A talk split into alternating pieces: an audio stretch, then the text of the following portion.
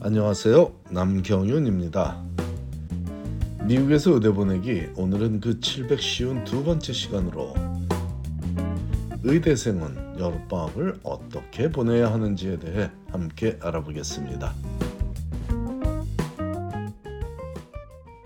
꿈에 그리던 의대에 입학하고 나면 처음에는 주로 해부학과 생화학 즉 바이오캠 수업에 빠른 진도에 놀라겠지만 겨울방학을 보내고 나면 적응이 되어 있을 것입니다.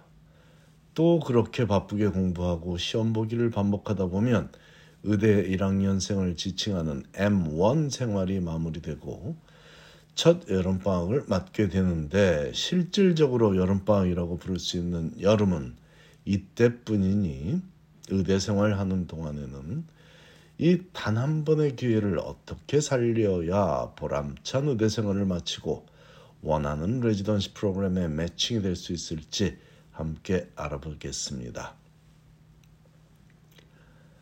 일단 왜 의대생은 여름방학이 1학년을 마치고 2학년이 되기 이전인 그 여름에만 주어지는지 알아보죠.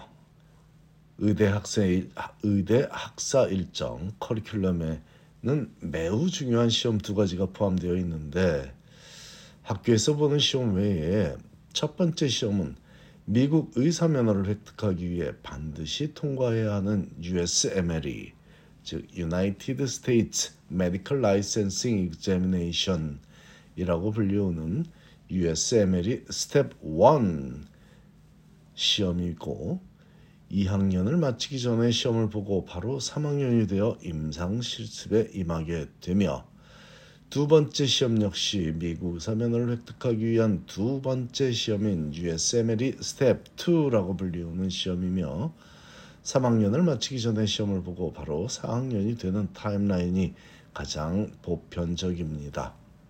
하버드 의대를 비롯한 소, 소, 소수의 의대는 이와 조금 다른 학사 일정을 활용하기도 하지만 거의 대부분의 의대는 스텝 1과 스텝 2가 M3와 M4로 진급하기 위한 마지막 과정으로 형성되어 있으므로 이 시험들이 끝난 이후에 바로 방학 없이 다음 학년이 시작되지 그 사이에 여름방학이 따로 주어지지 않으므로 여름방학이라는 시간은 M1이 끝나고 M2가 되기 전에만 주어지는 것입니다.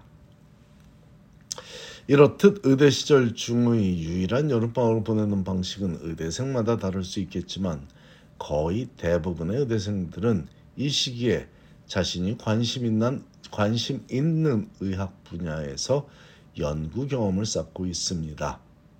세분화되어 있는 거대한 학문인 의학에서 본인이 더 관심을 갖고 있는 분야를 좀 더 깊이 있게 알아보는 과정이기도 한 의대 여름방학 리서치는 주제에 제약은 없지만 앞에서 언급했듯이 관심이 가는 분야에 대해 자세히 알아보는 기회이니 해당 분야의 전문의인 의대 교수의 지도를 받아 짧은 시간이지만 집중된 시간 투자로 최대한의 성과를 내도록 노력해야 하겠습니다.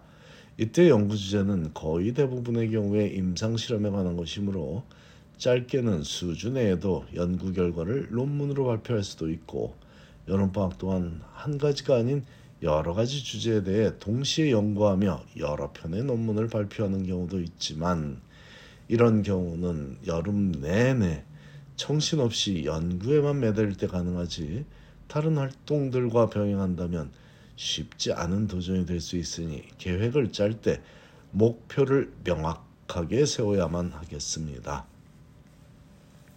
간혹 여름방학 리서치를 재학 중인 의대병원에서 하지 않고 다른 병원에서 진행하는 경우도 있는데 이는 두 가지 경우가 일반적인 경우가 이유가 되겠고 그 첫 번째는 본교에는 학생이 관심 있는 분야의 전문가가 존재하지 않거나 있더라도 함께 연구할 기회가 주어지지 않는 경우이고 두 번째는 본교에 존재하는 관심 분야의 전문가보다 훨씬 더 큰 가르침을 배울 수 있는 멘토를 찾아 그곳이 어디든 그 병원에서 여름방학 기간 동안 연구 활동을 하는 경우가 되겠습니다. 하지만 이 두 경우에 해당되는 의대생들보다는 본교에서 본교 병원에서 여름방학 리서치를 경험하는 의대생들이 더 많으니 참고하시기 바랍니다. 의대 고학년이 되어 임상 수업을 본교 병원 외에 다른 병원에 가서 수강하는 경우도 포함하여 의대생들은 어떤 분야의 전문가가 되고자 하는지에 따라 합당한 연구 주제를 경험하는 것이 필수적이고 그 기회를 활용하기에 최적의 시기는 단 한 번뿐인 여름방학 기간이며 그것을 위해 분주하게 노력해야 하는 시기는 여름방학이 시작되기 반년 전인 반년 전이 가장 적합한 시기이니 이는 마치 premed 학생들이 다음 여름에 할 활동들을 반년 전에 계획하고 지원하는 과정을 거치는 것과 다름이 없죠.